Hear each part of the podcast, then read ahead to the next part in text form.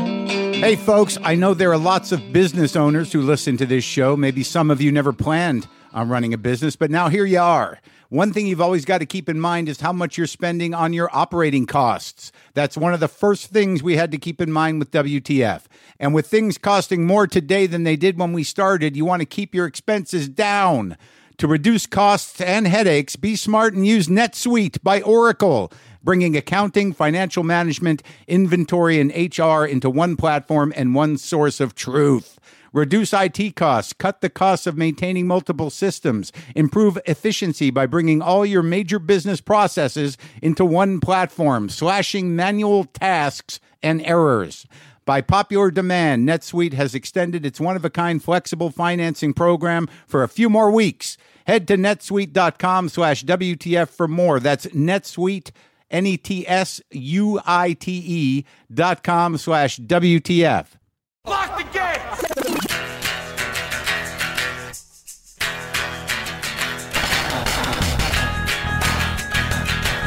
All right, let's do this. How are you, what the fuckers? What the fuck buddies? What the fucking ears? What the fucksters? What's happening? I'm Mark Marin. This is my podcast, WTF. How are you? I'm pretty good. I'm trying to uh, to level off. You know, uh, Rita Moreno's here. That was a that was an honor, I must say. Uh, that was great to talk to her. Glow ended. We shot the last episode. We finished the last shots of this season, season two of the Gorgeous Ladies of Wrestling last Tuesday. And then we had a photo shoot, promotional photo shoot Wednesday. But yeah, so it was sort it's always sort of weird and touching when a production ends because you've been with these people for a few months.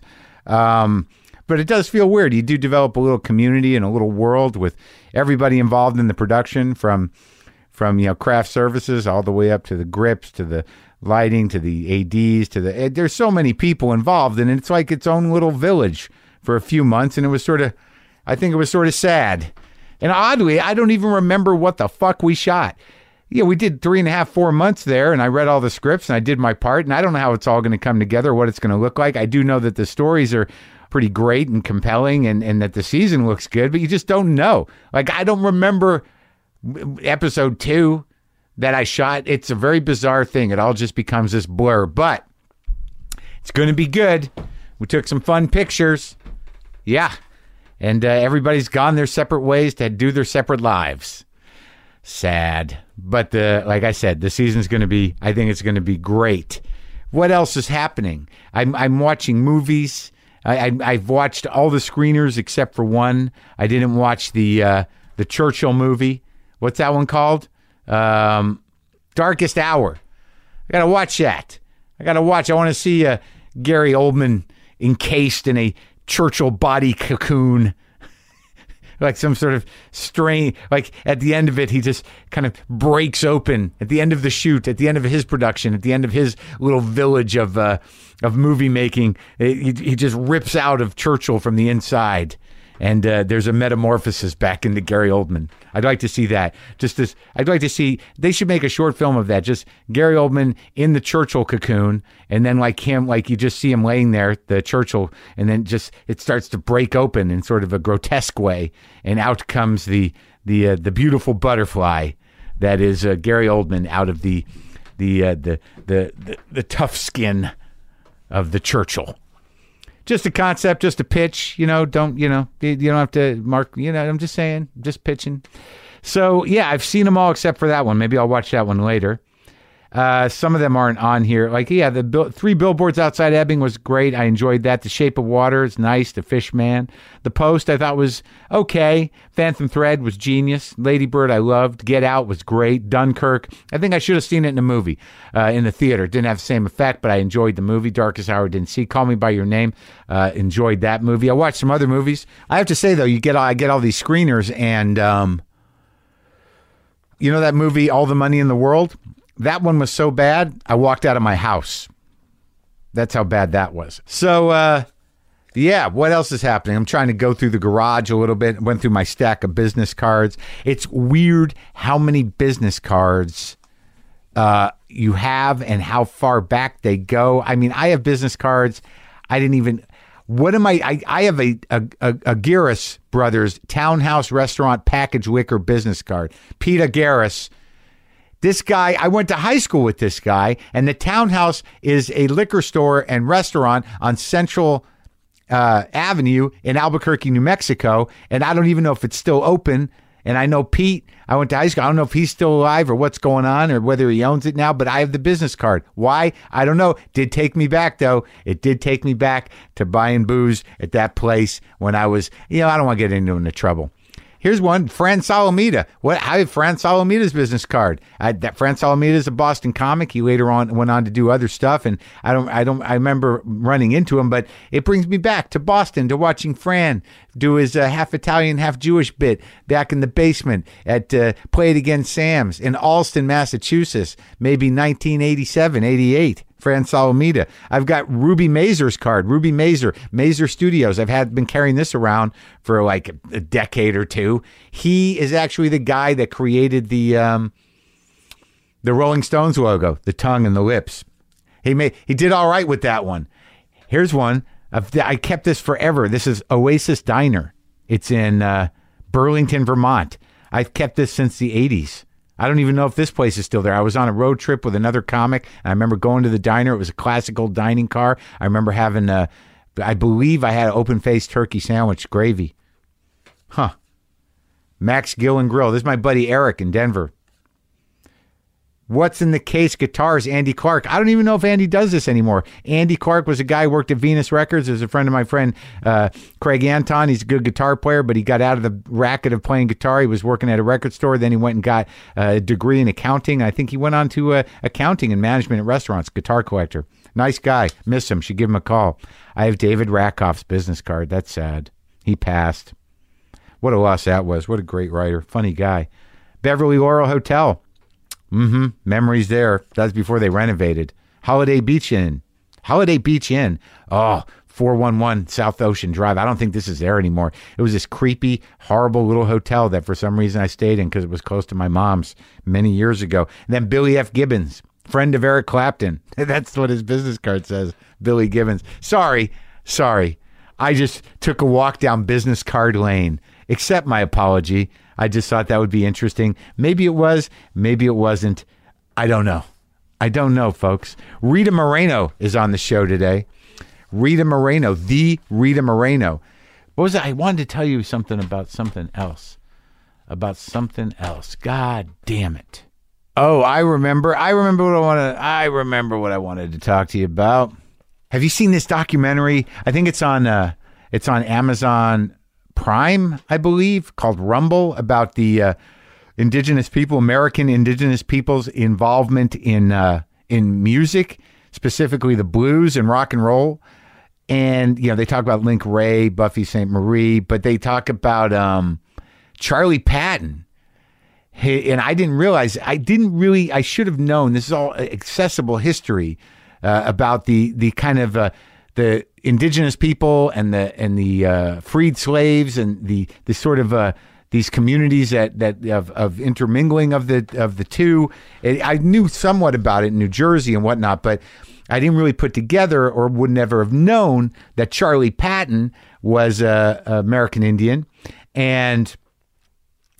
And, and that rhythm, there's a rhythm that comes from American indigenous population, the music of the American indigenous people, North American, North American Indians that have it sort of it kind of weaved its way into popular music. Oh, there was this one jazz singer too. I can that there there's a type of singing and a type of rhythm that kind of infused itself into jazz and blues and rock and roll. And I never knew anything about it because I was ignorant.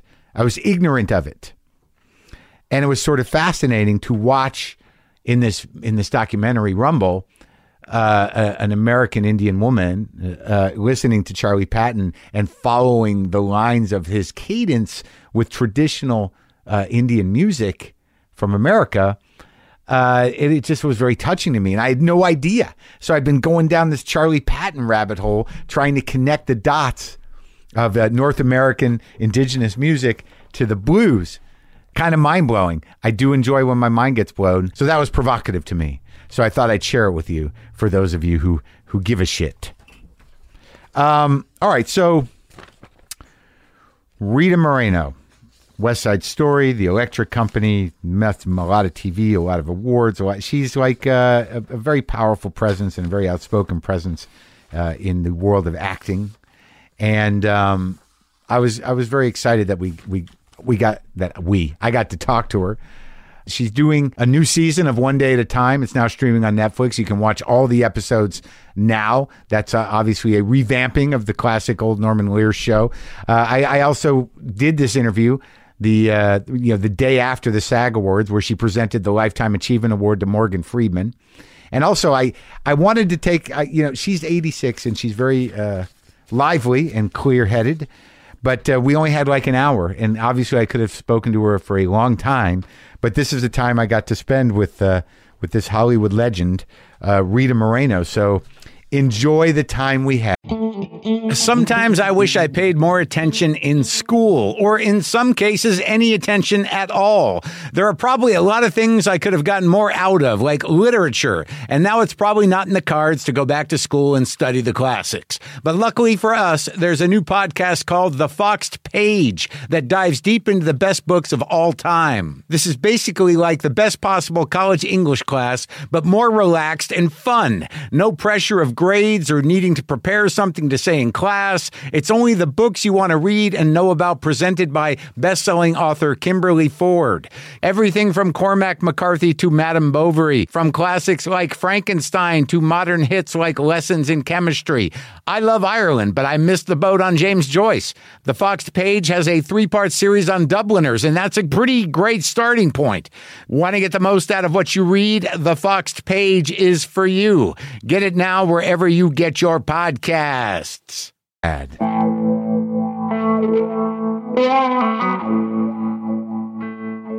It was very nice what you had to say about Morgan Freeman. Oh, he's he's my buddy. He's my pal. We've known each other for 50 years. Isn't that It's a- amazing? A long friendship in show business. That's usually really, really, really long. Yeah, and you guys are, are actual friends. You talk to we each are. other, and yeah, yeah, yeah.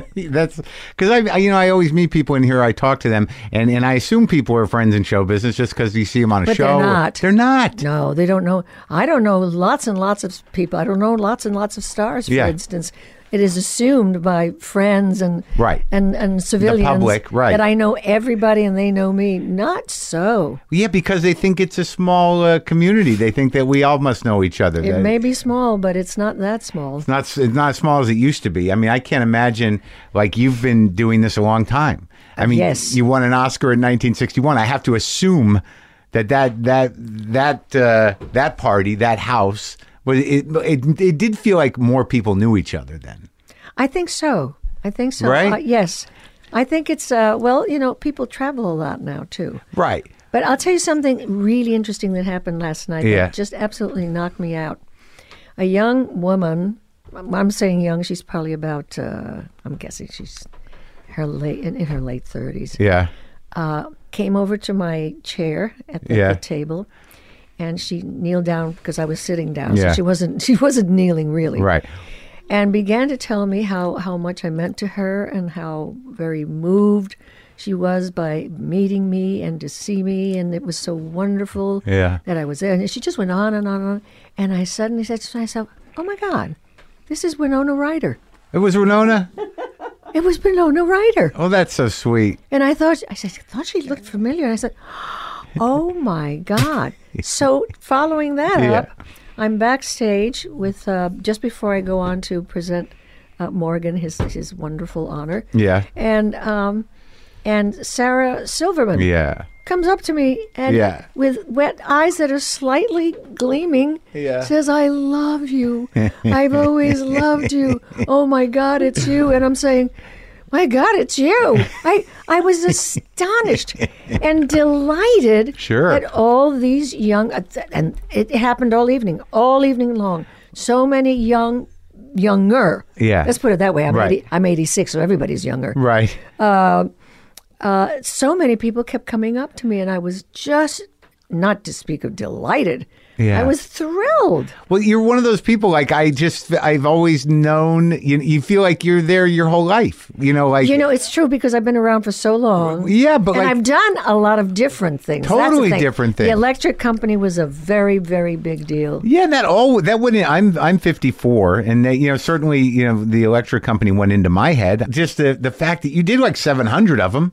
Oh yeah, we did tons and tons. I mean, of it's them. crazy how many there this were. was five. A, uh, uh, well, no, I was going to say five a week, but no, we did.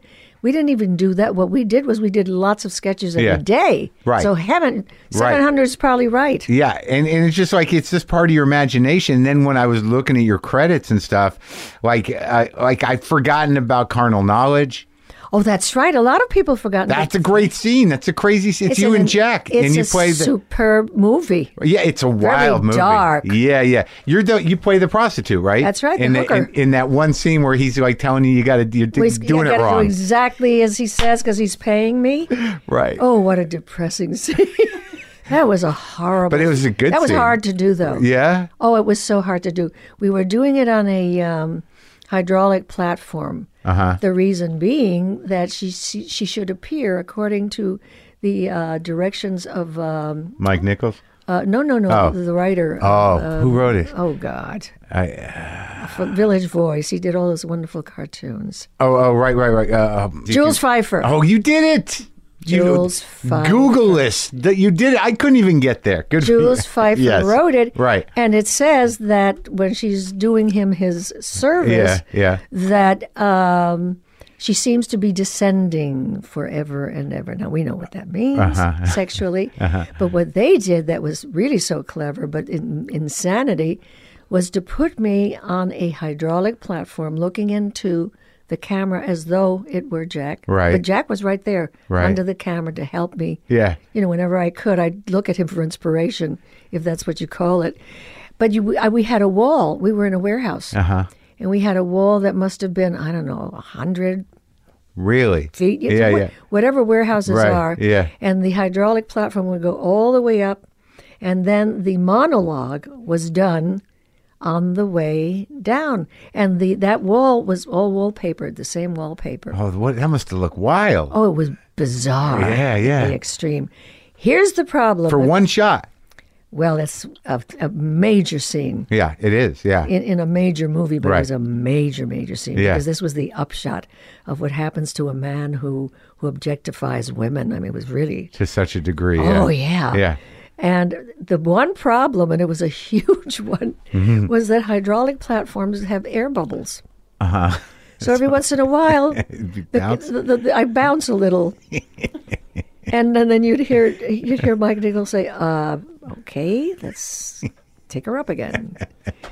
And we did it over and over and over, and sooner and you know, at some point, sometimes we'd get to almost the middle of my ride, and we'd, and we were thinking, "Oh, thank God!" And then we would go. bloop. Oh man. So as a result of that, Yeah. and I was not thrilled about doing this scene. No. I did it because I thought it was brilliant. Yeah. And it needed to be done. and I it was- wasn't a typecast role. Hell no. Yeah. Anyway, uh, the thing is finally over. I go home. This this whole movie was shot in uh, Canada. I think it was Montreal. And two weeks later, I answer the phone. Rita, is this Mike? Like, Mike? He said, Yeah, honey. And I said, No, no, please tell me no. I knew, I knew. Got to do it again. So I had to do it again, this time stationary, Oh wow. which was really, and I did not have Jack there to inspire me, nothing. I was just looking into this bloody uh, black uh lens Uh-huh. Yeah. on the camera as though it were him. And uh, I can't tell you how much more difficult that was without Jack there. I Isn't that bet. interesting? Yeah. So they didn't use any of the footage. They did. Oh, the- from they the- used some of it. Oh, They okay. Uh, used stationary, and then they used the moving. Thank goodness they were able to use some of them because I thought that was such an incredible effect. yeah, it was. It sounds like it. Well, Jack. I mean, I've heard. I've not talked to him. I'd love to talk to him, but I don't think that's going to. Everybody would love to sure. talk to Jack. But uh, I hear he just he you know he's very available on set. He loves to to be he loves to act all the time. Well, imagine. Yeah. I mean, you know how many ta- we must have done. I'm guessing. Yeah. Mm-hmm. We must have got, done about 30 takes, maybe even more that were interrupted. Sure. And and uh, he stayed there for me. Right. It's Because great. he, he really knew that as an actor, for myself as an actress, I needed to have something other than a lens to look into. So between takes, like on the way up each time, I'd be looking at him and he had that evil, evil smile that he has. Yeah. Oh my God, that is the worst smile in the world when he wants it. Yeah. When he wants to. yeah. He is so wicked. Yeah. But a nice guy generally. Very. Yeah. Very nice guy. But when the uh, awards came along, Yeah. the New York City Critics was the first always to come up with the awards for movies, and um, they were honoring Jack. Mm-hmm. And they asked me since I had done the film with him, would I, you know, do uh, just his section like I did with Morgan Freeman? Yeah. And I said, "Oh, gee, yeah, I'd, I'd be thrilled. Yeah. I'd be thrilled." And uh, I told the story to the audience, which are all critics. Yeah. And I remember Meryl Streep was there. Um, Uh-huh. I told s- the audience the story of the the, the damn thing Yeah, bubbling and hap- hydraulic, yeah. having to do it again, and how really generous. And I just praised him to the skies. I said, you know, that's what acting's really all about, and all that kind of stuff. He got drunk. Yeah. And he was ap- apparently pretty rude that evening to a lot of people, or, or salacious, or whatever it is he gets. And he said to he said to me out loud, "So if I was so terrific, why didn't you give me something?" and of course, everybody laughed, Right. and I thought, "How am I going to come back?" And I did it. Yeah. I said, "Well, if there had been something there, I would have." Oh yeah. You got and him. and his wicked smile just went clunk Just dropped. drop. Good one. What year was that? oh, I don't know. I don't. do- I don't know years. Oh yeah. But I was it- stopped doing years. yeah, there's no reason to. Yeah, Right. Yeah. Why bother? Right. But when, when I just know when I was bored. yeah, that no, that that's good. That's a good one to ha- to know. and you know where you were born? yes, Uh, Puerto Rico, right? I was. Do you still have family there? I have uh, some extremely distant, you know, Oh, yeah, the cousin sure. of the cousin of the Yeah, cousin. yeah, yeah, yeah. So they're almost barely related. Right. And so I don't know. Yeah, it's lot of these oh, people. It's an awful time right there. I now. was there. You I went? Was, I oh yeah, abs- of course. Yeah. I went there about uh, is it two weeks now? About two three weeks ago, Mm-hmm. and uh, I brought a bunch of money with me, Oh, that's nice. and um, That you collected? I collected some, and some was due me because I was supposed to do a talk there uh, way before the the uh, storm happened. Yeah. So what I said was, okay, I'm going to give my speaker's fee, Yeah. and then we added to that, and uh, Luis uh, Luis uh, Miranda, the pop. Yeah. Uh, he and I collected fifteen thousand at an, another. Lin event. Manuel's father? Lin Manuel's Yeah. father, yeah. Luis is very, very active and very political, by the way. Mm-hmm. And so I went there with about 25,000, 30,000 bucks. And we got a, huge truck with basics. When I say basics, I'm talking toothbrushes, Right. soap, They needed everything. towels. And I took it upon myself to visit the senior homes Mm-hmm. in my hometown Oh, wow. which was the first hit by it was where the storm landed. Which town? Umacao. It Mm-hmm. starts with a- an H. H U M A C A O. And that, what you imagine, it got hit first. Oh, wow. Devastated? Oh my goodness! Yeah. Oh my goodness! And and um, these people have been living without light now, What, up, for up months? until this very moment Yeah. and it is heartbreaking. One of the things that we brought was uh, solar battery um, Reading lights? flashes, Yeah, flashlights, yeah. and reading lights. Right. That was one of the really important things. I mean, think of it this way: that at night, what do you do at night? You turn around the telly and watch the news. Oh, yeah. But you- you- You watched your favorite shows. Yeah. You read the newspaper. You catch Something. up. Right. You uh, you read a book. Yeah. You play dominoes as they do there a lot. You Uh-huh. play cards. You can't do anything at night except stare into this black hole. Ugh, this is so depressing and horrible. It was so horrible. So I danced with some of the guys, the old guys. They were really sweet. Oh, they must have been thrilled that you were there. they were well, they were they were very happy. They were. And they all knew you, I was happy. Yes. of course. Yes. You- you- Rita. Yeah, you're a hero. a returning hero. Yes, it was. It was very gratifying. Well, how how old were you when you left there? I was five. Oh, so did but did you travel there throughout your life? You oh know- yeah, right. I've gone back there a, a bunch of times. I've performed there, all kinds of things. Yeah, and when my book came out, I went to promote it there yeah, and uh, read some sections because it was also came out in Spanish. uh huh. And it, needless to say, it did really well. Of course, yeah. I'm sure that was a, a great market for your it book. did really, really well So you come here at five with your mom, on a on a ship. uh huh. And and how did wh- when does the showbiz start? How does that happen? Because It, started in Puerto Rico when I was dancing for Grandpa. over. Yeah, yeah. He was playing records. Remember records? Sure, I have them. I still buy buy them. So do I. Mm. Yeah, I love oh, 'em. so do I. I have a huge collection. Yeah, of, it's great. Uh, LPs Yeah. and and uh, I even have some 78s. oh wow, yeah. Do you know what I have? What? Uh-huh. You're not going to believe it. Tell me. I have a seven, 12 inch version of 78s of Wizard of Oz. Really? On 78? That far? oh, wow. 78 but Yeah. 12 inch. big one. Yeah, yeah. And a huge looking album Oh, that's with a- with the uh, people singing. oh, that's the great. people. Mm-hmm. Yeah, sure. Judy Garland. Do you knew her, right? Did you know her?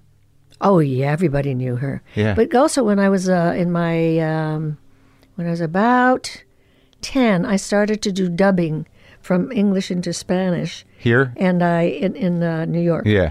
And Ric- Ricardo Montalban's brother used to be the director of those, Yeah. Carlos Montalban. And I became the voice of uh, Margaret O'Brien Uh huh. in Spanish, uh, Tree Grows in Brooklyn in Spanish, Uh-huh. Yeah. dubbing. Yeah.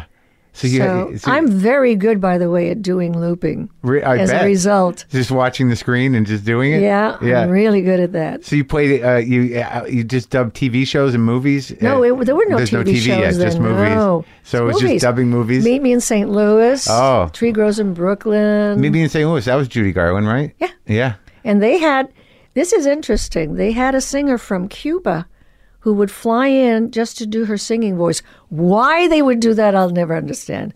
Why in heaven's name would you dub Judy Garland's voice with someone else Cuban. Yeah. who tried very, very hard to sound like her? Oh, but that's you nobody bizarre. sound That like you her. should just leave the music I in- could not. intact. I That's could wild. not understand it. So you're uh, so you dance to your grandpa, but then you come here Mm-hmm. and you just start dan- you start working immediately in on stage. I w- started to go. A, a friend of ours, Yeah. who was a da- Spanish dancer, visited my mom in the apartment one day, and she saw me bopping around, Uh-huh. and she just had an instinct, and she said, "You know, I have a feeling that Rosita might be a good dancer. Can I take her to my dance teacher?" And my mom said, "Sure." Yeah. And I went to meet a man named Paco Cancino, who Uh-huh. was Rita Hayworth's uncle. Wow. Rita Hayworth's uncle. She was Margarita Cancino. Oh. Okay. Yeah. And uh, it was thought that I would probably be a very good dancer, so that started it.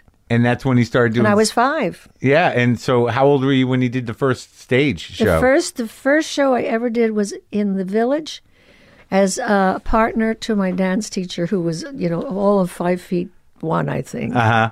And I was about, uh, I was a little girl. Yeah. I was about six, I can't even imagine when and you, Oh. he partnered me, and I we played castanets, which I still play, by the way. you can still do it. I do. That's a that's a very uh, yeah. I don't know. I don't know. I, I I've seen them, Yeah. and I don't know how it. Uh, it's a it very really takes an specific skill. enormous amount of muscle in your lower arm. Yeah, because like people don't realize they're not connected. No, You- no, they're not connected. and what makes the sound is when you connect them with your four fingers. Right. Your thumb holds the the uh, the the rope, Yeah, yeah. and the and, and you do it tight enough so that the castanets open up like a clam, Right, right. I get it. Yeah. and then you do that. oh wow. So it's a, a it takes a, a whole different skill of Oh holding. yeah, things. yeah. I'm, I'm not even sure that I can play them well enough now because I don't know if I have that kind of strength in my Right. lower arms. Well, th- fortunately, wrist. you don't have to play castanets. But I love to, and I, I do it in my act sometimes. I Oh. and when have you an- do your I have show, an act. your one your one person show, Mm-hmm. you get the castanets going. I sure do. I love to do it because it's such an unusual instrument, Yeah. particularly nowadays. I mean, whoever heard of I, know. those I- things? I, just remember seeing them when I was younger. I don't think I've seen a pair of I castanets. know in a that long people time. call them clackers. clackers. right. Yeah. You know, the clackers. Well, I know there's kind that are connected for easier for people that don't. Well, no, that's for that's for uh, percussionists. Right. They are connected, Yeah. and then they just do finger Right. Right. stuff on but not them. that's not the real That, deal. that ain't a castanet. Where'd you learn how to do that from this dance teacher? Yeah. Yeah, he was a Spanish dance teacher. Uh huh. So I learned all kinds of um, Spanish dances from Spain, Yeah, I- Mexico, the Mexican hat dance. Oh yeah, around the sombrero. Yep. Yeah. Ex- Exactly. Yeah. Which I used to do in high school, in, in, not in high school, but in grammar school all the time. And d- when you were growing up, wh- what part of New York did you grow up in? In Manhattan, on 180th Street.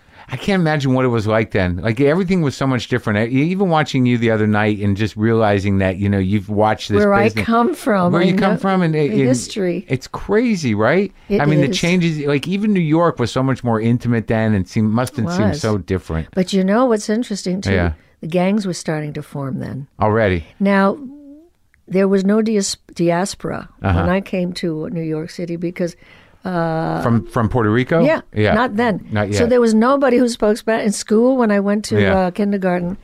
Didn't know a word of English. Where were most of the people from?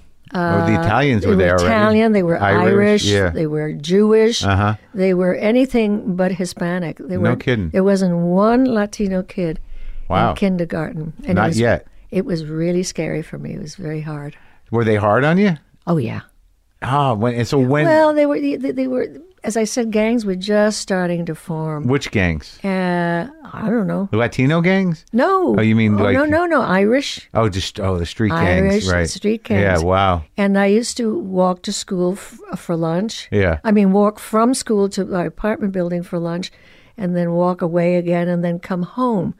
And I used to zigzag to avoid these kids because they, right away, they were saying terrible things to me, calling me spick. Oh, really? And, you know, I barely spoke English and Yeah. I didn't know what that meant, but I knew that I was, there was something bad about me. That's what happens. Yeah. Children are very tender Internalized the- creatures, right? And they feel that if you know people behave badly towards you, it's because you're a bad person. Right. You may not know why, but uh, and that's it's your fault. It's my fault. Right, and that started. That was dialogue terrible. starts. Yeah, it's all, Terrible. and then you got to go home and be like, "Why am I different? Why are they And saying this?" and to you know, me? I never told my mom. You didn't. No.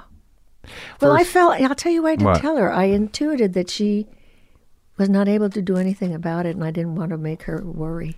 Right. So you're carrying the Yeah, burden. exactly. You're going to carry the, the the hatred of the kids. That's right. And protect your mother. That's So right. Carrying the big load for a kid. Oh yeah, that's a very big load for a kid. e- And your mom wasn't married again, or didn't? Where was your well, dad? my mom d- married five times. oh, okay. a lot of men. so in and Uh-huh. she, out. uh, well, she was a good girl. Uh huh. You know. Uh huh. So she uh, divorced my father in Puerto Rico, Yeah. my biological father, and who was a, you know, woman crazy, Uh-huh. like uh, many of those Latino guys were certainly in Sure. those days. Did you have a relationship with him at all? Not much because she only left for six months. She left me there with him Yeah. after the divorce, and she came back about five months later again by ship to bring. How me, long did that take? Bring me back to oh god days. Yeah. Uh, actually, on the way back to the United States, she kept saying to me, "We're going to you're going to a better life. You'll see." Uh-huh. And the first thing that happened was this horrific storm, which delayed us, and uh, everyone was throwing up. It was a horrific. You're on the boat already. Yeah. We're on the boat. That and, scares and- me. Oh, it was very scary. Yeah. And, you know, everyone really was getting violently Yeah. ill. It was horrific. Yeah. Yeah. And but you made it. yeah, of course. But you, that you six Um, months, always Make it. the six months you spent with your dad, that was about the longest. That was it for the long stretches, and then it was Uh-huh. done. That was it. And uh, I saw him again many, many years later when I was about, oh, 19 or so. Oh yeah, already in or movies. 20. Yes, I was making an appearance along with other stars from a particular movie. I don't remember which one, but I know that, that what's her name was with us. Um, um, Katie, Hu- Katy Hurado Uh huh. and uh, some, you know, well-known people Yeah. whom I don't remember now. And he came backstage, and I was just furious with him. Oh really? Where have you been? Yeah. Where have you been? How? And I, I didn't want anything to do with him. I was so angry at him Yeah. that he left my mother in such dire straits. Right. And you know, I forgot about the. I conveniently forgot about the divorce. Right. you just had uh, the abandonment and the anger. Um, That's and- it. Yeah. And, and uh, I wouldn't date a Hispanic man if you paid me, because that's how I perceived them. yeah. And Because my mom went with several, Uh huh. Actually, And- and they my kept- second father Yeah. was a lovely man. Uh-huh. I loved him. He was Cuban, Yeah. and he, he had strawberry blonde hair. A lot of Cubans, by the way, are are, uh, are Blondes? Yeah, blonde and didn't know that. blue-eyed. Yeah, Blonde, really? blue-eyed. Yeah, I think that's it has something to do with, with Scotland. I think I'm not sure. Uh, yeah, I'm sure there's a, a history to that. I Yeah, wonder what that. right. Now I'm going to go look it up later. Yeah, m- actually, I'm curious. Now I'm Yeah. curious too, and I loved him very much. And then she found someone else. She was very young. She was inexperienced. Uh-huh. Yeah. You know, I, I can't say that I, I I dislike her for what happened, but I had five fathers. How was the third guy? Third guy was the one I really hated. Yeah, really. He was uh, Hispanic and he was uh, Mexican. He uh, had a wonderful speaking voice because he he worked for the local Spanish station radio, and uh, he was kind of full of himself, and I just saw through him. And my mother was like just gaga, Oh, he's, he's Gaga, real, a and real I- charmer, huh? and I was also jealous right, because till then she'd been my mommy. right, but not an abusive guy, And I just uh, was- to annoy. Oh him. no, no, no, no, not Yeah. at all. No, Yeah. no. nobody was ever abusive. that's good. You so got lucky uh, there. Yeah, I did. I did. Did- How long did you did you still did you keep your policy of no Latino men for life? I did. It was really traumatic for me. I guess. Very traumatic. Yeah. And uh, in fact, when uh, somebody would flirt with me who was Latino, I'd, I'd get, I'd get shivers. Which happened all the time, I imagine. Not that often, really. When you're but- out in but, public?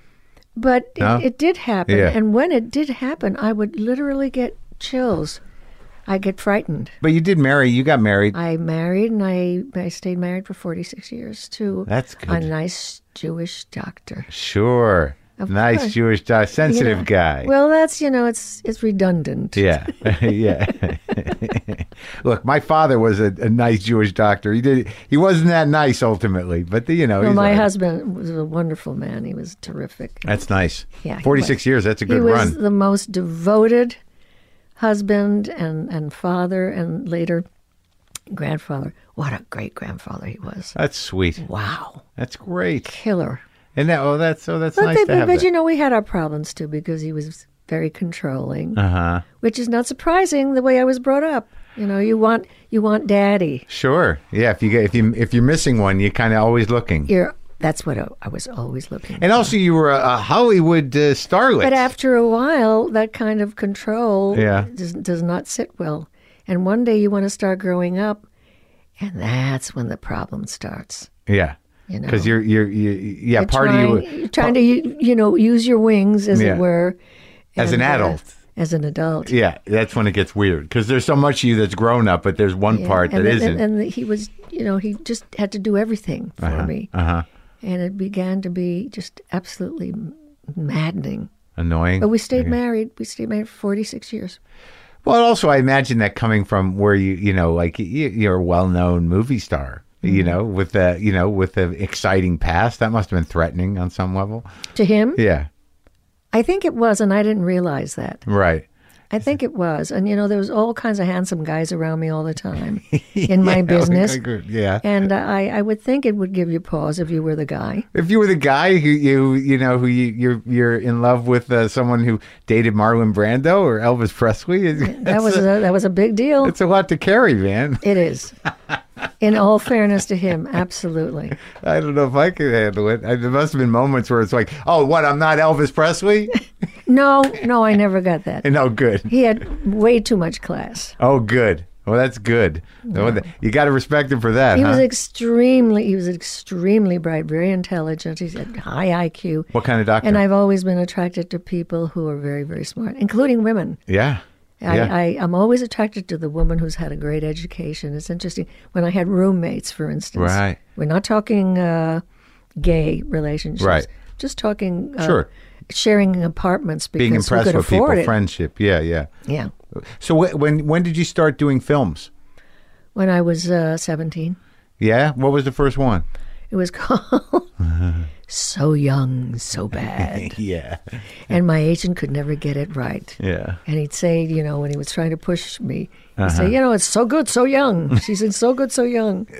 I'd say, so young, so bad. Bullets Durgam. yeah. That was his name. His name. was Bullets Durgam? Bullets Durgam. in New York? No, this was in L.A. Was he uh, it- was he with an agency or is he own guy? Yeah, His own that guy? was his own agency, Bullets Durgum. the Bullets Durgam agency, Yeah, is and that he was about um, he was about he was under five feet tall, uh-huh. and he had a, sh- a head shaped like a bullet? yes, and no hair, so Was Bullets he Durgum. was he a big agent or was he a he was in the middle. uh huh? I mean, a lot of people knew him because you know someone with a name like that. Bullets, yeah, it's memorable. And he talked very fast. yeah, You know, hey reader, how you doing, reader? where, where was he from? New York. I have no idea. I never wanted to know anything about him. Reader. That's it. Reader. Yeah. So when did so you moved out here permanently when you were 17? I did. 18 I years? came with my mom. Oh, she came too. Yeah. So you're both out here in the beautiful Southern California. And she had by this time divorced the Mexican the guy. third one. That's the Moreno. Yeah. Actually, that's where I got that last name. From the third one? Yeah. Uh-huh.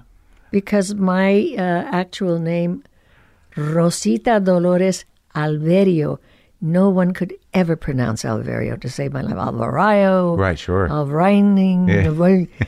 and I thought I gotta I gotta get a name that people can pronounce. so I took his name. It worked. It worked. So that so the first movie was it a musical or just acting? It was uh it was about runaway schoolgirls.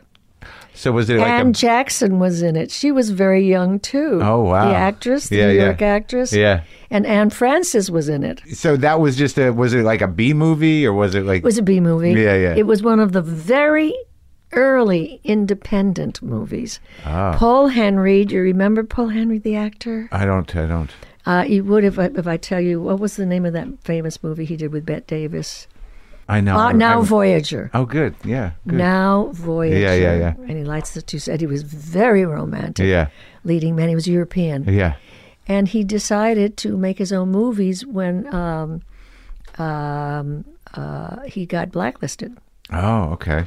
So he he put this movie together of runaway schoolgirls, and it was a bit exploitive, but not terrible. But that was sort of that time in the early '50s where things they were doing those kind of They were motorcycle gang just- movies. They were sex- just starting to do independent Uh-huh, films, uh-huh. little black and white movies. not Because outside the studio system. outside of the Right. studios. That's why they were called independent. Yeah. And I remember seeing a movie with um, Tony Curtis, whose name was then Bernie Schwartz, Right. in a movie called City Across the River, Uh-huh. which came from a very famous book about gangs called um, the Amboy Dukes. Right. Okay. And I remember seeing uh, Tony Curtis and just dying. He was gorgeous. yeah. He made such an impression. He had a small part in that movie, and the world wanted to know who he was. Really. Bernie Schwartz. That was the one that broke him. That was the one. That was the one where yeah, I everybody. think it's his, it's his first movie. Uh huh. And he just- changed his name after that. I guess Somebody said that because "Look, it you're- wasn't Bernie Schwartz You're, for long. you're good looking, kid. Lose the Bernie. Lose I the have Schwartz. I have a wonderful photograph of myself with him, where we were doing an Arabian Nights television show. And don't even ask me what it was about. I don't remember, but it's a wonderful movie. He was still looking pretty gorgeous. I looked so pretty. Yeah. And I was an Arabian princess. But he was saying things like, "Uh, Yonder lies the castle of my father, the caliph. I mean, He never really. yonder. ne- never lost that accent. oh no, it was just pathetic. That's too much. Well, Dee was also in, and what was the one with Kirk Douglas? Spartacus. Yes, he Yeah. talks just, like, that. Yeah, it's what you just did. like The that. Brooklyn Spartacus. Yeah. Yeah. yeah. And they ask him, oh, I know, the king asks him, Peter Roosevelt says, and what do you do, boy? And he says, I am a poet, poet and a singer. I just saw that recently, and I swear I wet my knickers. I laughed so hard. I am a poet and a singer. Yeah. And the thing I guess he was And so- then the king has to, you know, with a straight face, the actor Peter Ustinov says, Yeah. "Good, we need someone like you know." And I'm saying, P- Peter Ustinov must must have just split a gut. yeah, they must have had to do a few takes on that one. Oh God, Well, I guess he was such a, a, an appealing looking person. Everybody gave him a pass. who cared? Right, exactly. He was gorgeous. Yeah, you Ava give him a- Gardner was the world's worst actress, but I would s- drop everything to go see her. Pretty, she was huh? beautiful. Yeah. So like, and did you? So you got to know a lot of these people, didn't you? No. I mean, it's time. No, Who am I never- going to know? Who? But just like I, I just see again, then we're back to that. Like, the- we- we- who has really who's who's friends in Hollywood, right? No, I never knew any of those people. I was also very shy, Yeah. and uh, I I never knew anybody. But when you did, like, you appeared in after that movie, you started doing a couple musicals, right? Yeah, I did Singing in the Rain, which I adored. That was It's so a much fun movie. Yeah, Gene, Oh, I Gene can't. Kelly. And you got to watch him live right up close. I was there every day when I didn't have any work to do. Oh yeah, I was there every single day. I saw everything that they shot, everything. yeah. The Be a Clown number, Unbelievable. Make 'em Laugh number. Yeah. I was there when he did the Singing in the Rain with the Rain when he had 103 fever. Oh wow. I was there every day watching everything. It's one of my favorite movies. It's amazing. I call it my Christmas movie. I Yeah. watch it every year. How old were you when you were sitting there? I was, yeah, I was under contract to MGM, so I was really young. I must have been about 18. Really? Yeah. So you were under contract with MGM. How does that work? What What is the process of being under contract? Because I, I I don't know if I've ever talked to anybody about that. Aha. Well, uh, a talent scout actually saw me Uh huh. perform at my uh, dance school recital. And in those days, talent scouts went everywhere, Okay. everywhere. And, And you're like 15. and I was about, I think I was about 16. Uh huh. And he saw me dance. I was a Spanish dancer. And he came backstage afterward, gave my mom his business card, and it said MGM. And I'll never forget his name, Dudley Wilkinson. Wow. Great name, huh? It's a couple good names today. Bullets and Dudley. Ah, that's right. and he said to my mom, "It's not the right time, but I'll be in touch with you now and then because I, I think MGM can use this young lady." oh really? Yeah. And we went, we went crazy, and we waited months. Uh-huh. And he would call now and then. Really? How's yeah, she doing? Uh-huh. Just say everything okay. You know, I haven't forgotten and all that. And one day he called and said, "Louis B. Mayer is coming into town, and I would like Rosita to meet him." wow. And that's exactly what happened. We went to the Waldorf Astoria where he had the bed, penthouse apartment where the elevator actually opened, Opened into the- yeah. Mm-hmm. I know. It was just unbelievable. It opened into the room, into I the mean, house, Um, this into is- the apartment. Yeah. Yeah. This is the man who did uh, uh, uh, All of it. He invented movies almost. he practically, yeah. There, the him and the Warners and the other ones. Yeah, Yeah. but especially MGM. MGM, MGM, yeah. had the best ones. Yeah. They had Gene Kelly. Yeah. They had uh, Judy Garland. They had uh, uh, Mar- um, the tap dancer, Fred Astaire. the woman, Ann Miller. Yeah. Ann Miller. Yeah. They were all there. Yeah. Then. I mean, it was just. All the great dancers. Oh, my God. And did you? What And was, Elizabeth Taylor was there. Yeah. She was my role model because I didn't have a role model. Yeah, yeah. Latin girls didn't have such a thing. Right. So she became my role model. So you meet. he- So you met him. What was that like? Oh, he was he was he was very avuncular, Uh huh. and uh, he looked me over and took my hand, and I had made a point of trying to look as much like Liz Taylor as I could. Yeah. I did. Because she was a teenager when for she this he interview. found him. yeah. So I did my hair like her. I did my eyebrows like her. I I, I got a um, I got a uh, uh, waist cincher because she had this tiny tiny wasp waist, and I dressed just like her, just like her. Uh-huh. And he took put a my mole on your hand- face? No, that I didn't do. But he took my hand and he looked me up and down. He said. Why, she looks like a Spanish Elizabeth Taylor. you, you did it. Done did it. Yeah. And that was it. That's and then they signed you. And they literally, yes, he took the word of the uh, of the talent scout. that Dudley? He, he felt that, uh, you know, that's why they had these guys. Yeah. They trusted these guys. and then once you're put under contract, what, that's when you moved. Yes. And then what? And then what does that mean? Do you you just go? Do you, You literally go and you find yourself a little cottage or house. yeah, I mean, we had to do that on our own. a bungalow. Uh, exactly, that's the word for Yeah. it. In Culver City, which was near the studio, Uh huh. I got a driver's license. And on the very first day that I acquired the license, I had an accident. I Bad. ran into somebody. Oh, man. It was so horrible. Yeah. I was so. ups- Thank God it wasn't bad, but Yeah. I did crunch somebody's rear. And those those were big old cars then. Oh, yeah. Yeah. Yeah. Anyway, uh, and it was a very old car that I had. You know, it was like more like 24th hand. Uh huh. Uh huh. Really, really old. Yeah. In fact, it was so old it had a little, uh, what do they call those those little back s- rear Oh, the- seats? oh yeah, rumble seat. Rumble. It had a rumble seat. Yeah, yeah, That's yeah. how old that Oh, car wow. was. Old. Uh-huh. And uh, that's And you wait around for a role, or you go to the studio. well, Did what they, have what you they in- had at the time, they had uh, a little stable of young people. One Yeah. of whom was Debbie Reynolds. Oh yeah. Another was Amanda Blake, and they had a dramatic a teacher of drama who was a joke. Uh huh.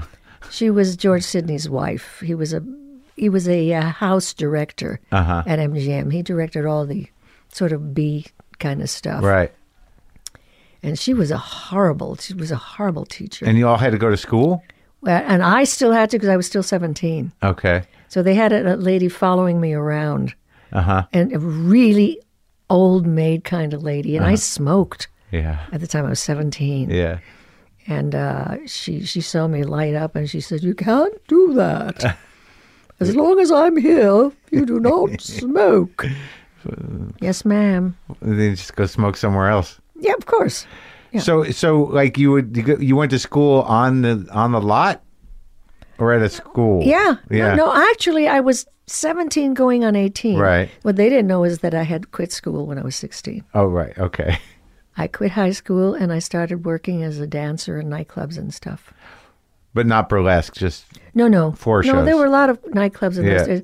And uh, I was underage. Yeah. You could not work in a place where liquor was sold when, unless you were 18 or over, and I lied all the time.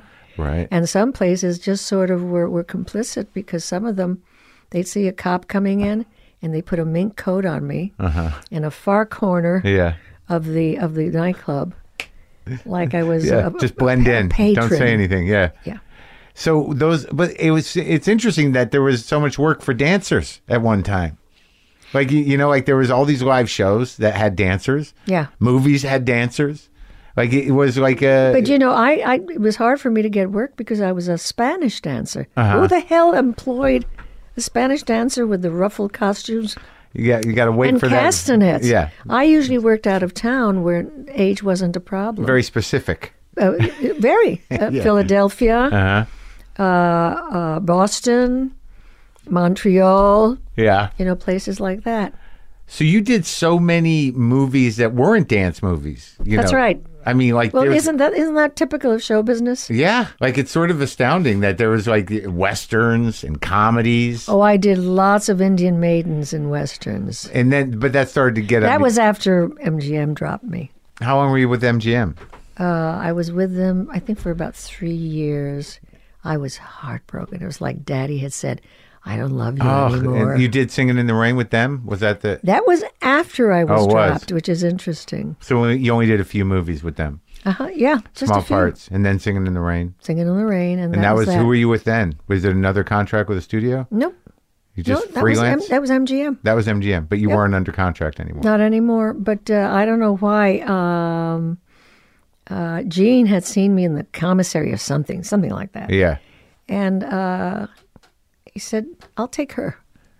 and then so eventually you got tired of playing. I got tired of typecasted playing parts. native girls, and I was still stuck with them. But there came a time when I thought, "This isn't this isn't a life. This isn't a career.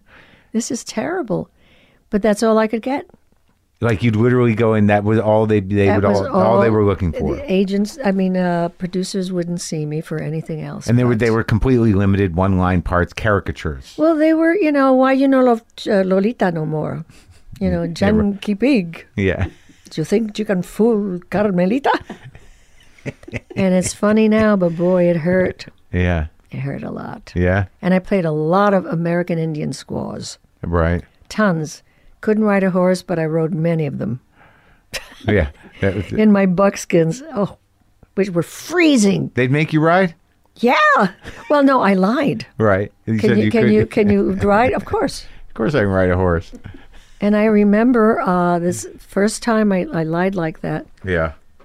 and that morning when we started shooting, it was about in Kanab, Utah, and it was For which movie? freezing. I You don't know. And they, they said, Can you ride? I said, Of course. And thank God it was a Western saddle with a pommel. That's all I can tell you. Hold on. And it was freezing. Kanab, Utah at 5, 6 in the morning. Yeah. It's like uh, 20, 18 degrees. And buckskins Yeah. are, you might as well have uh, a slab of ice on you. it's horrible. Oh my God. and the the um, the person who's Yeah. in charge of the horses says to all of us there there are about five of us on horseback Uh-huh. and i have never been on a horse in my life Oh my God. That's you. and i'm holding on to the pommel and he says okay here's what we're going to do wrangler he's the wrangler Oh, there you go. so he says, Here's what we're going to do. After so and so says such and such a line, I'm going to shoot off a gun, and that'll get the. that'll make the horses go. Yeah. And I thought, oh wow, okay. So action, and they do they do the uh, shoot off the Yeah. gun, and my horse takes off like a bat out of hell. I mean, to the point where he went so fast that I was riding on my back That's scary. because it Yeah. was it was went so fast. Yeah. And I finally was able to get myself up. I mean, imagine this Indian girl with a feather in, in, in her thing. Mm-hmm. Yeah. And she's saying, Oh, damn it. Oh. and that damned horse was very angry. He didn't want to be doing this. Yeah. And we get to a ravine. And he stops short, like bam, Yeah. hoping fully that I would just sort of just run, you know, just Yeah. fly over him Yeah. and fall into the ravine. Oh my God. And thank God for the pummel because it saved me. I mean, I went sideways, yeah. but I'm hanging on to the pummel. Oh my God. That's your first time on a horse. Yeah. I, did they know that maybe you hadn't ridden before? no, because because it ran it ran so fast and away into trees and stuff like that. They didn't see it. They just had to see the camera. Just had to see that we were taking off. Oh, that was it. So we were out of frame. So they, they already cut, and your horse yeah, is on yeah, his but- way to the ravine. What's with that one? It's like when they asked me if I could swim, and I said, "Of course." You couldn't swim either? No, it's an Esther Williams movie. Come on. No, I couldn't swim. You really needed to know how to swim in an Esther Williams movie. Oh, yes, you did. there was a big number where all the, we were in Hawaii. Uh huh. We were in uh, Kauai, actually. Oh, I love it there. It's beautiful. Uh, Yeah. And uh, the day kept coming quick sooner and sooner, and I do not know how to swim At all. at all. No, not at all. Oh, I'm a New York kid. right. What? If Yeah. I went into a pool in New York at the public pools, I'd go into the shallow edge. and stand, You know, yeah, and splash yeah, a lot. sure. So, so comes, I mean, a week. There's a week left. Yeah. And literally, and I tried to swim in the pool when no one was looking at the hotel. Yeah. I couldn't. Oh, And one night, I swear to God, I don't know how these things actually happen. I dreamed I could swim. And the next morning, I just had a feeling. I went into the pool. Well, I couldn't do a breaststroke, but I could do a backstroke. I was actually able to do that. So there is this scene a few days later with hundreds of people swimming in the lagoon uh-huh. and there's one person doing the backstroke in this crowd of people, and it's me. Yeah. you pulled it off, huh? I don't know how. I mean, you know, you, you're crazy when you're young. Well, these are. But I mean, I these- could have drowned. Right. Oh, You know? definitely. Yeah. Yeah. It was pretty bold. And these were just basically their what were they extra parts? These were Like- extras. Yeah, yeah. I wasn't an extra. I played. I had a little feature role in it. Right. But um, I had a speaking part. Yes. Uh-huh. And I'm supposed to be able to swim. And you did it. As long as you were on your back, you could Um, do it. Unbelievable. So when did the big movies start to happen? Like I didn't realize that you had done like 20 movies before you did Oh, I West done Side a whole Story. bunch of yeah, movies. yeah. yeah. And I did a lot of TV and stuff. Only the westerns though. Yeah. Only always, the West. always Conchita Lolita.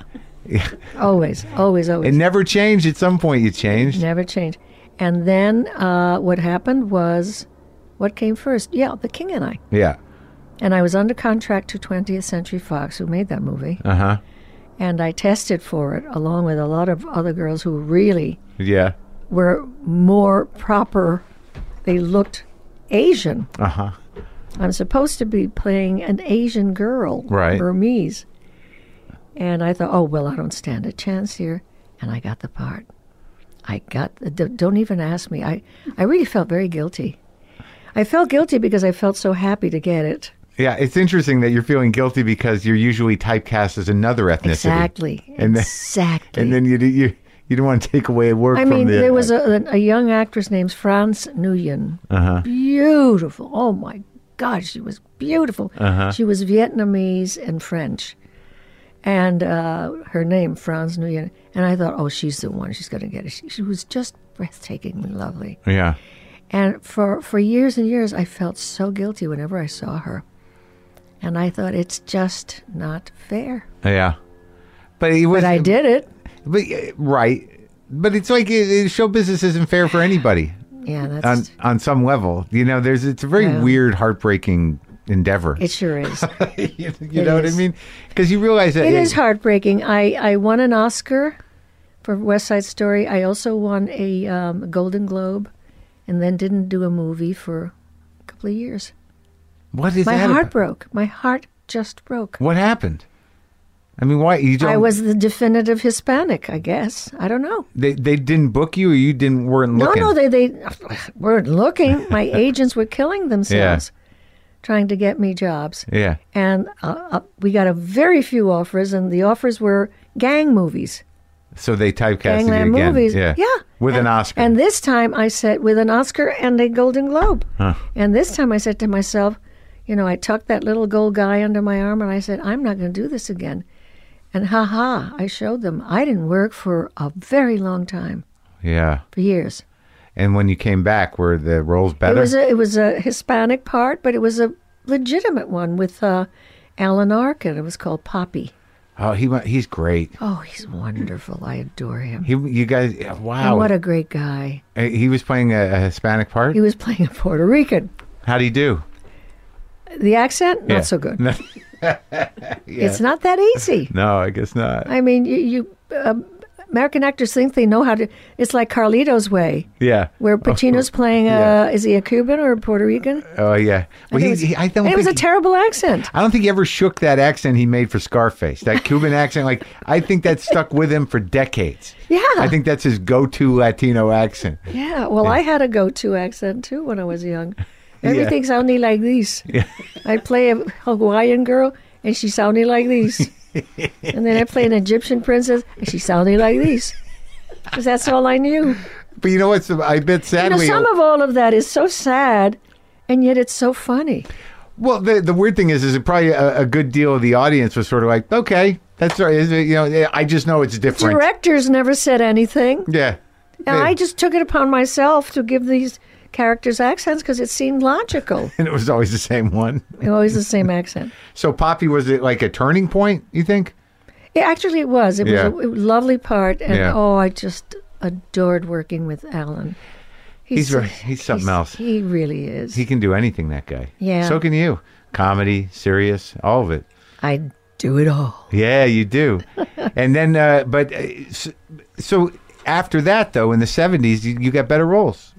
I well, the the most amazing role that I got because it was so unlike anything I'd ever had was the the prostitute. In, Right. In uh, Carnal knowledge. carnal knowledge. Yep. Well, let's get to the present then. So you're doing this Norman Lear reboot, Yeah. and that's and you enjoy doing it. And it's called One Day at a Time. Yes, one day at a time. I remember the original. I am in love with Norman Lear. I I mean I never dreamed that I would have the opportunity to work with someone like him. It's just it's uh, I I just feel so lucky. I really do. Yeah. I mean, I'm 86 now for Pete's sake, and It's I'm doing a unbelievable. series. Yeah. I'm doing a series. Well, you're, you're very which alive. is it's, it's it's into its it's into its second season right now. It's uh, uh is this coming out soon? yeah, we're gonna we're gonna match it up with whenever you told us to. You had never met Norman before. You had.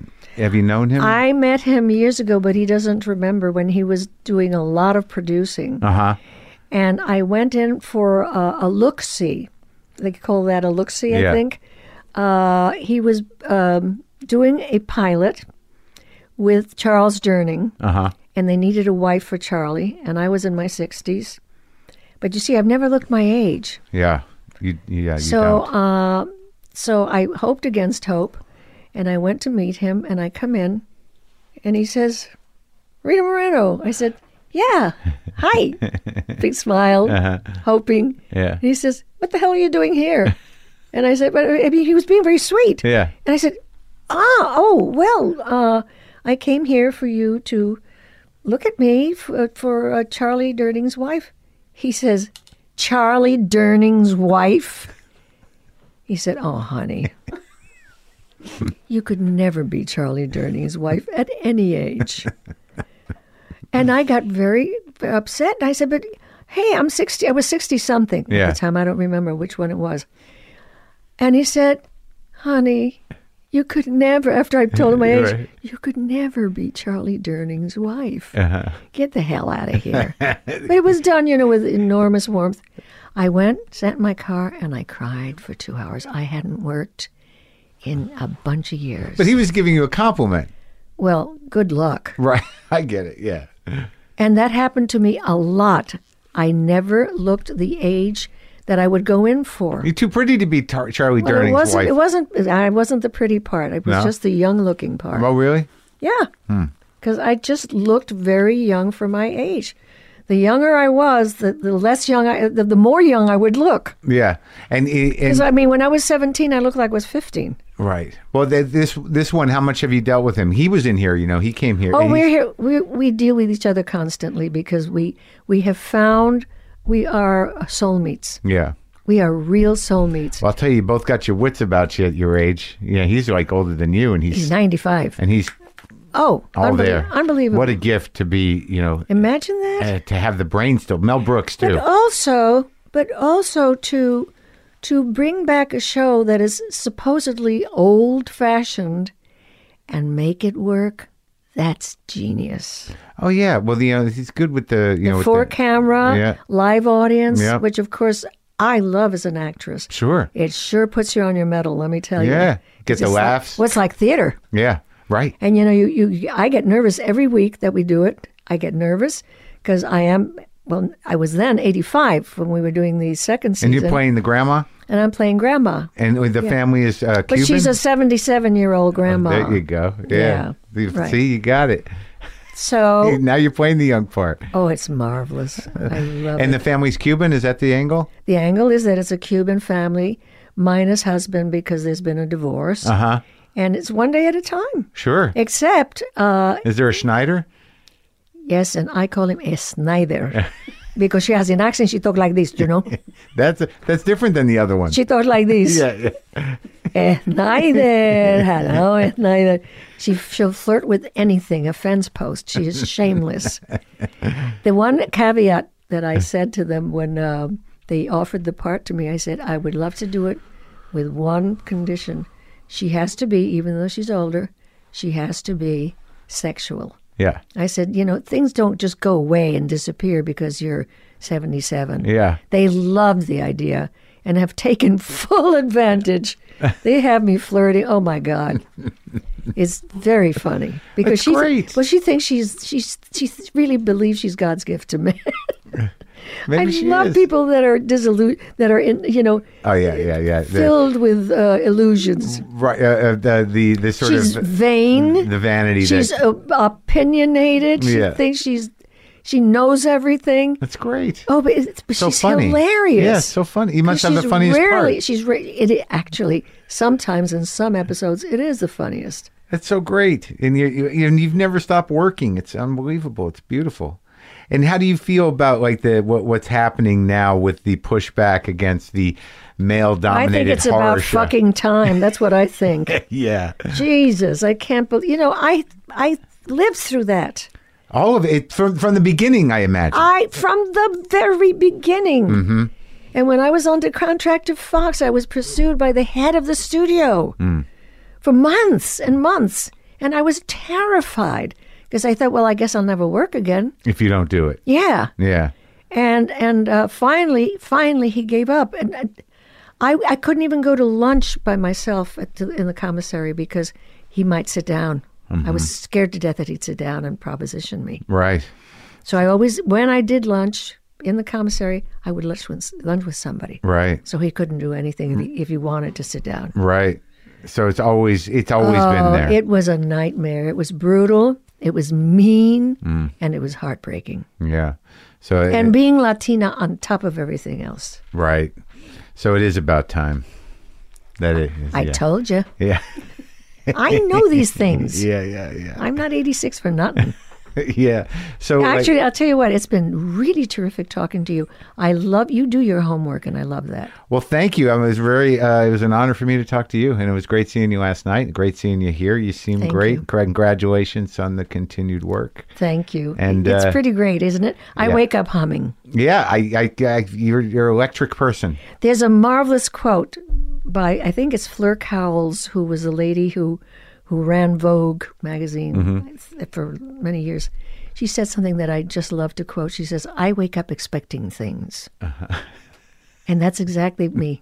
That's good. Isn't that a great quote? Yeah, I wake up expecting things. I got to start doing that. I do. I, I do. but I do. I wake up that same way, but they're never good things.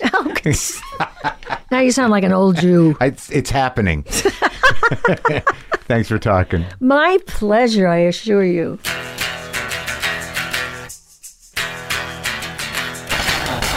So that was it. That was me and the amazing Rita Moreno. Great stories. So great memory. So clear.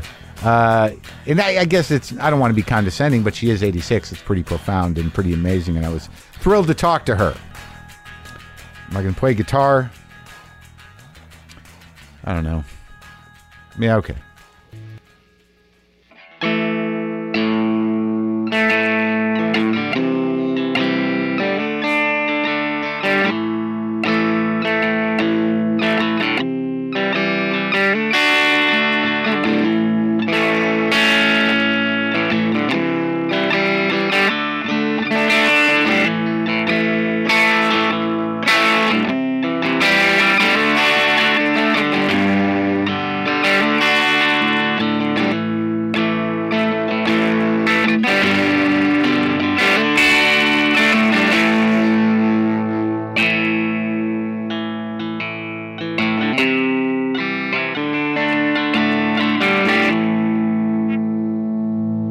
Boomer lives.